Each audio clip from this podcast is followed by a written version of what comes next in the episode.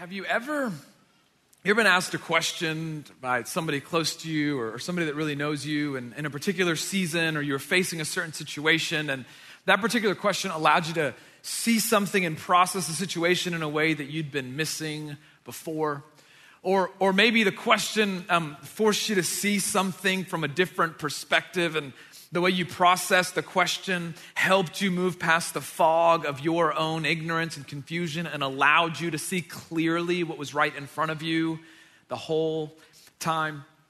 Um, questions have a way of doing that. The right question in the right season from the right person tend to have a way to force us to process things and see things differently. This certainly happened uh, a number of times in my life. One noteworthy um, time when it did happen was as I was trying to figure out whether or not I was going to um, muster up enough courage to ask out my now wife on our first ever date. Uh, Julie and I were in graduate school together. We went to college together, and I was super interested, and she would. I think she was interested, and we, I was trying to figure out. Okay, I don't, I don't know what to do here. And here's, I, this is what at least I think. I, was, I didn't want to ask her out because I was afraid. This is, so, this is so foolish and so silly, but this is what we do, fellas. I didn't want to ask her out because I was afraid that it would work out, okay? I was like, if I ask her out, this might be the last time I ever ask a girl out again. And that terrified me. So I was like, ah, not gonna do it. That makes a lot of sense. And so, but you know, we were talking and texting, and then one of my friends that I was kind of processing this with, he actually works here, his name is Ben, he was fed up. He was just like, Samer, you are you are not being smart. I'll, I'll say it that way with kids in the room. And so one night he, he calls me.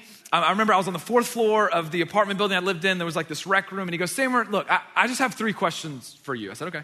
He goes, Does Julie love Jesus? I said, Yeah. He goes, Do you like spending time with her? I said, Yeah. He's like, Are you attracted to her physically? I was like, Yeah. He goes, Okay. All I can ask you then is, What in the world are you waiting for? And as cliche as it is, in that moment, for whatever reason, his question just forced me to face everything that I was feeling and thinking inside, and I had no answer. I had no real reason. And you know what I did? I asked her out.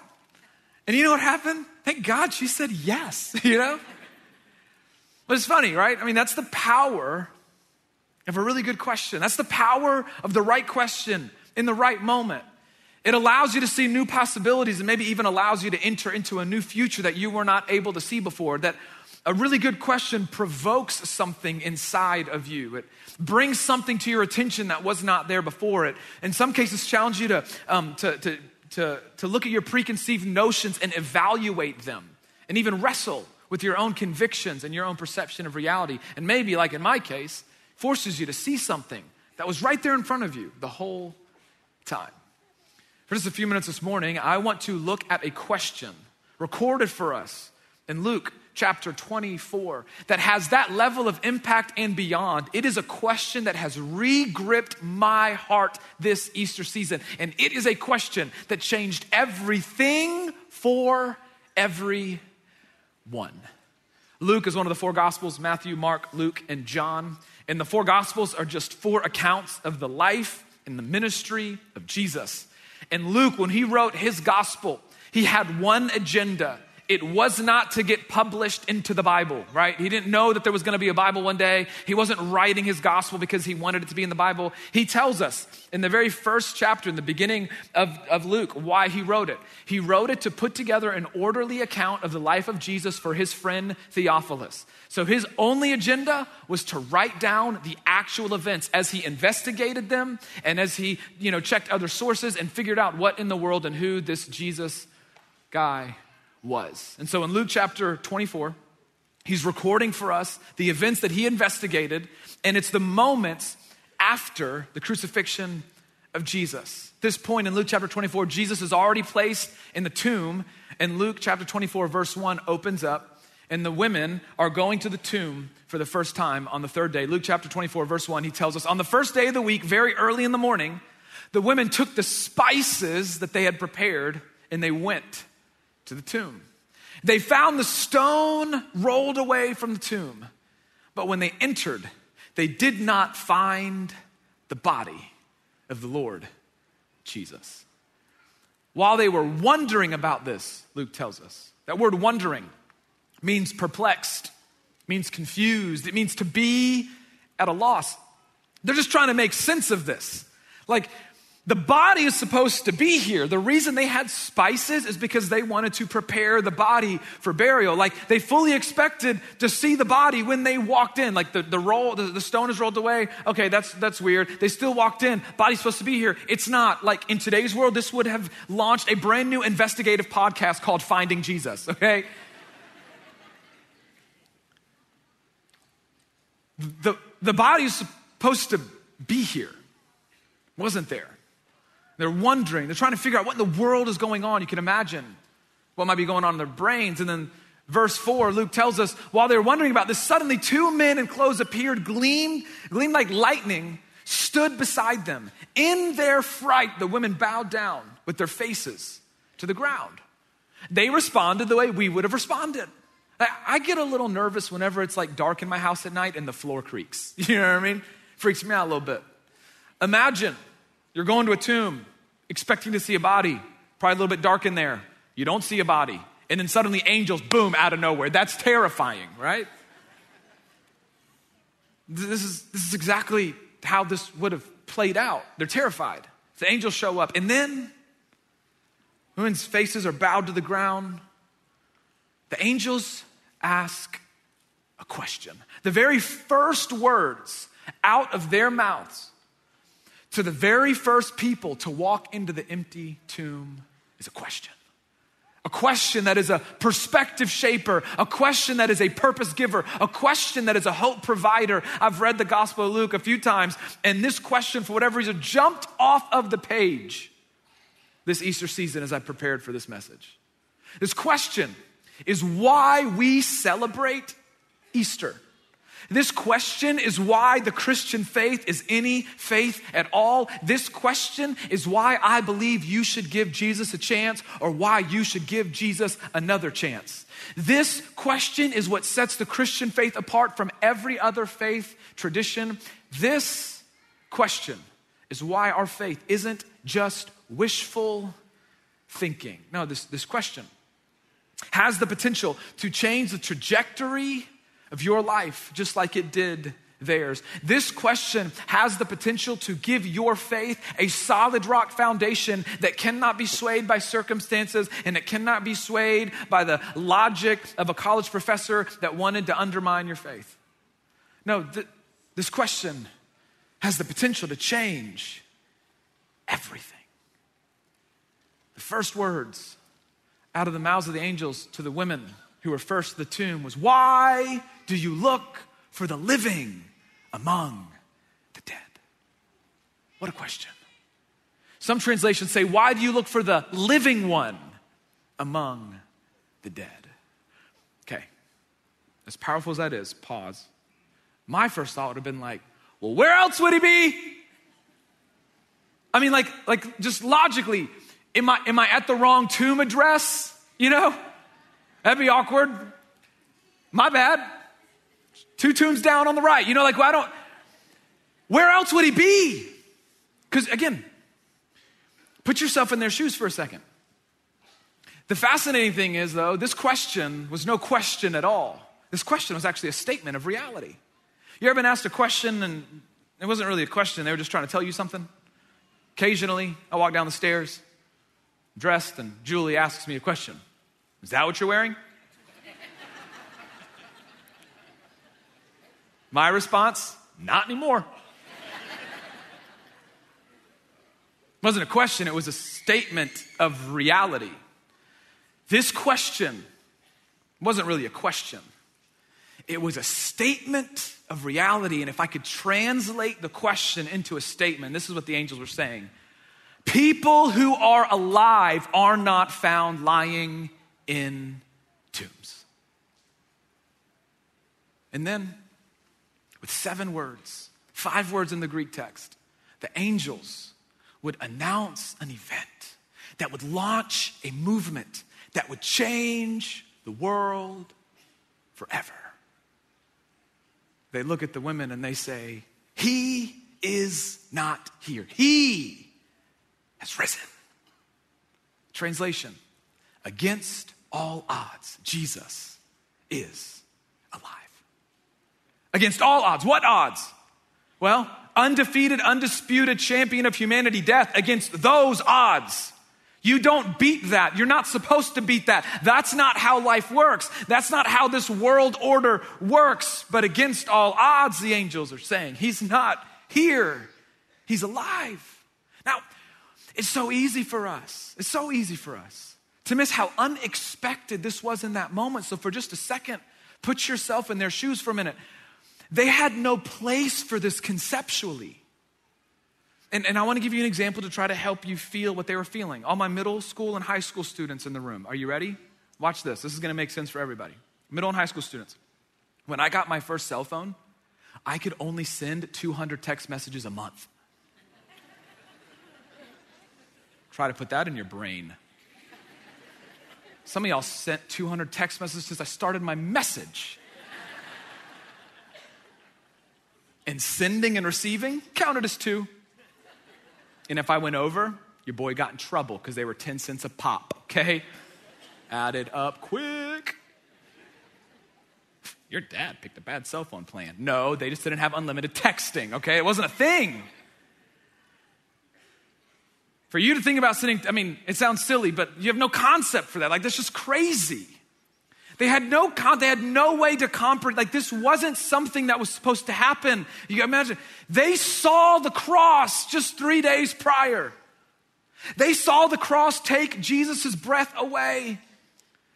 And they're still, we miss this in the moment. They're going to the they're still processing the pain and the grief of losing their friend, their leader, their teacher, and their Lord. I mean, they saw him placed in a tomb and they saw the movement that they had given their lives to seemingly come to an end when Jesus' life came to an end.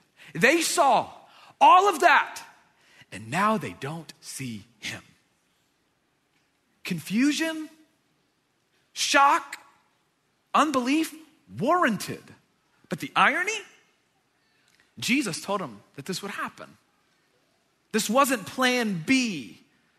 This was the plan all along. He told him, in fact, the angels tell him in verse 6 hey, hey, remember, remember how he told you, what he told you while he was still with you in Galilee. And this word, remember, it's a command. He's not like, hey, remember when? Question mark. It's no, no. I want you to remember, think back, turn on your thinking brain, like jog your memory. I know you're a little shocked on it, but, but remember. I want you to remember what he said to you. He said this, verse seven. They're quoting Jesus: "The Son of Man must be delivered over to the hands of sinners." Be crucified, and on the third day be raised again. He told you this. He told you that he'd be delivered in the hands of sinners. He told you that he'd be crucified to forgive sinners. And he told you he'd be raised again to save sinners. And then, verse 8 then the women remembered his words. You can, you can imagine their faces, maybe, or what they would have been experiencing in the moment. They're processing all this, and then you know what it's like to remember something? They, they remembered. You're thinking, wait, wait, wait, wait, oh my goodness, that, wait, yeah, yeah. We were, remember Mary that one time, we were right outside Peter's house. And yeah, he said it there. And then, and then he said it another time. And I, I didn't understand it then, but now it, it makes sense. Wait a minute, are you, is this real? Oh my goodness. Oh my, he is alive. So they, they did what us would have done. They immediately ran to tell the other disciples. Now, a historical detail to give a little credibility to Luke's account. Women in that day and age, they had very low status.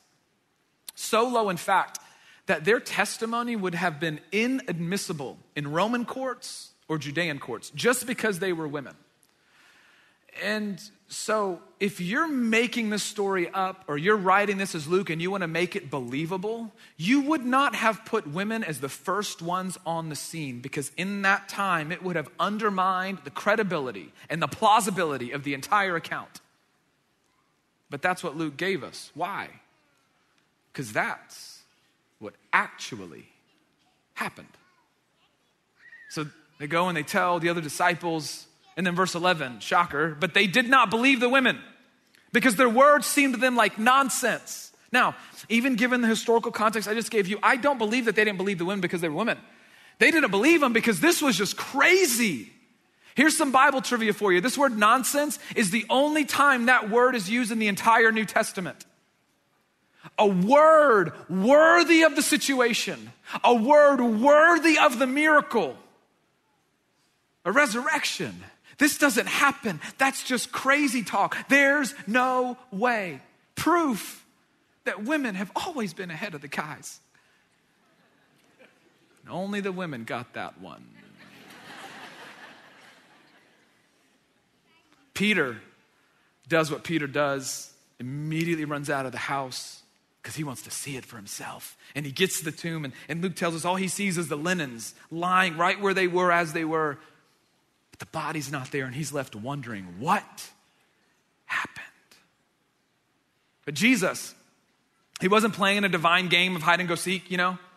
He's not just trying to mess with people. He actually appears, the Apostle Paul tells us in 1 Corinthians 15, he appears to hundreds of people before his ascension that we read about in Acts. But, but Jesus actually appears to the disciples, like he shows up uninvited, unexpected. And Luke records for us what happened when he appeared to the disciples. Verse 37 they were startled and frightened, thinking they saw a ghost. Think about this it was more logical in their mind that they would see a ghost of Jesus than actually seeing Jesus. Because a resurrection, that doesn't happen. A ghost was more likely in their minds than a resurrected Savior. And Jesus, he said to them, Why are you troubled? And why do doubts rise in your minds? Uh, because you're here? You know, like, I, this, why wouldn't I? Do, I don't know. I saw, I don't believe it. And they, they can't believe it. Jesus goes, Look, look at my hands and look at my feet. This is so real. I love this. You should make this stuff. Look at my hands. Look at my feet. It's me. It really is me. It's I myself. Touch me and see me. A ghost does not have flesh and bones, as you see that I have. And then when he said this, he showed them his hands and his feet. You know, he's, he's probably cracking his knuckles, like, see, look, look, look at my fingernails. They need to be clipped. And, and while and while they still do not believe it because of joy and amazement, like it was too good to be true, I love this. You can't make this stuff up. He asked them, okay, you still don't believe me. You got anything to eat? We've all seen Casper. If I'm really a ghost, it'll go straight through. So they gave him a piece of broiled fish, and he took it and ate it right there in their presence. You still got doubts? Cool. Okay, watch this party trick. Give me some fish and chips. So real. Come on, I would have done the same. Prove it. Eat it. Go ahead. So real. So he ate it in their presence, right there in front of them, and they're just like, I cannot believe he's really here. And then he goes on and he tells them, Look, this is what is written. This is what was written about me, and these are the things that I told you the Messiah, me, the chosen one, the anointed one, will suffer. You saw me suffer and rise from the dead. I'm right here in front of you on the third day, just like when, that woman, when the women told you. And because of that reality, repentance for the forgiveness of sins will be preached in his name to all nations, beginning right here in Jerusalem. You, he says, are witnesses of these things. He looks at them. He says, You have seen it. So go live like it. And go tell people about it. And that's what they did. And my friends, this is where we are. The movement of Jesus was given every conceivable reason to fail. The message of Jesus had every reason to lose traction. But the movement, still going. The message, still preached. Why? Because people who are alive are not found lying in tombs. Because against all odds, Jesus is alive. Because why do you look for the living among the dead? Jesus' earliest followers They lived like Jesus was alive. They told the world that Jesus was alive. Many of them lost their lives telling people that Jesus was alive. Why? Because they really believed that Jesus was alive. And so today, for some of us, is a moment to remember that Jesus is really alive. And for others, it's an opportunity to believe that Jesus is alive. Because if Jesus is really alive, we've got to do something with that. if Jesus is really alive, then church isn't just a once a week Sunday thing. Your faith isn't just a check the box thing. Like if you follow Jesus and Jesus is really alive, that's a whole new lens through which to live your life. Because if Jesus is really alive, it changes your day to day and it should certainly change mine. Otherwise, what are we doing? If Jesus is really alive, it means your faith is stronger than you could have ever imagined.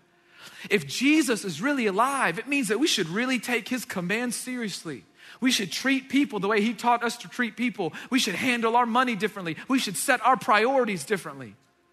If Jesus is really alive, then you're walking into work tomorrow, you're walking into middle school, high school, onto your college campus, in your fraternity or in your sorority with a whole new level of purpose if Jesus is really alive.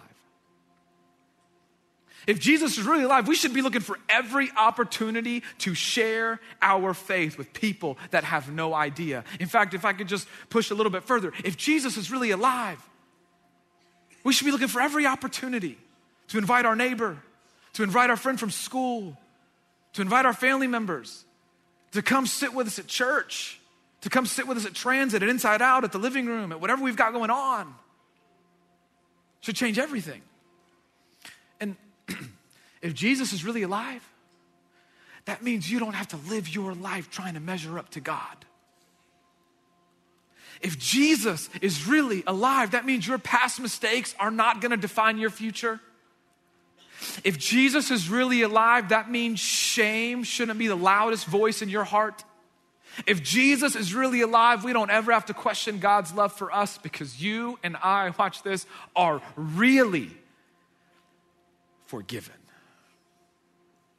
And so today is an opportunity, is a moment to remember. And for others, an opportunity to believe that there is a God that sees you. There is a God that saw you in your mess.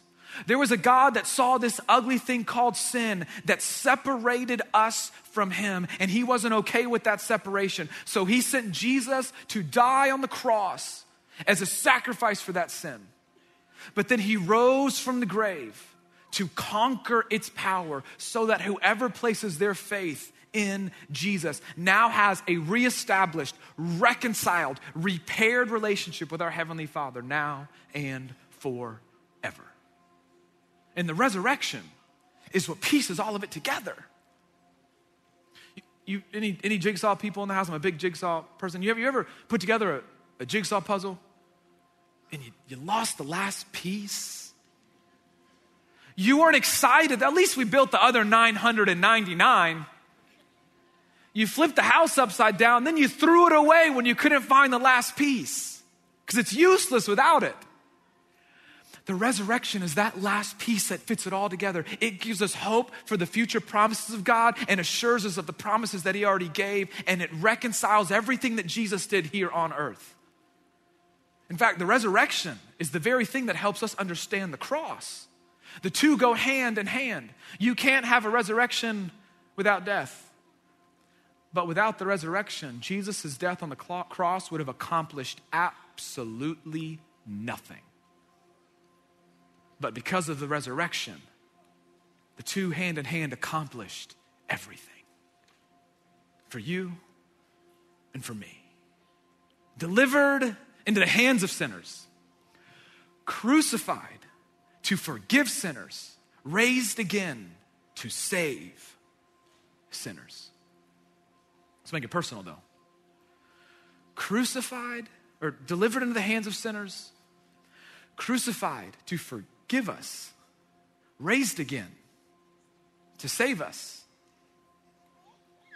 delivered into the hands of sinners, crucified to forgive you, raised again to save you.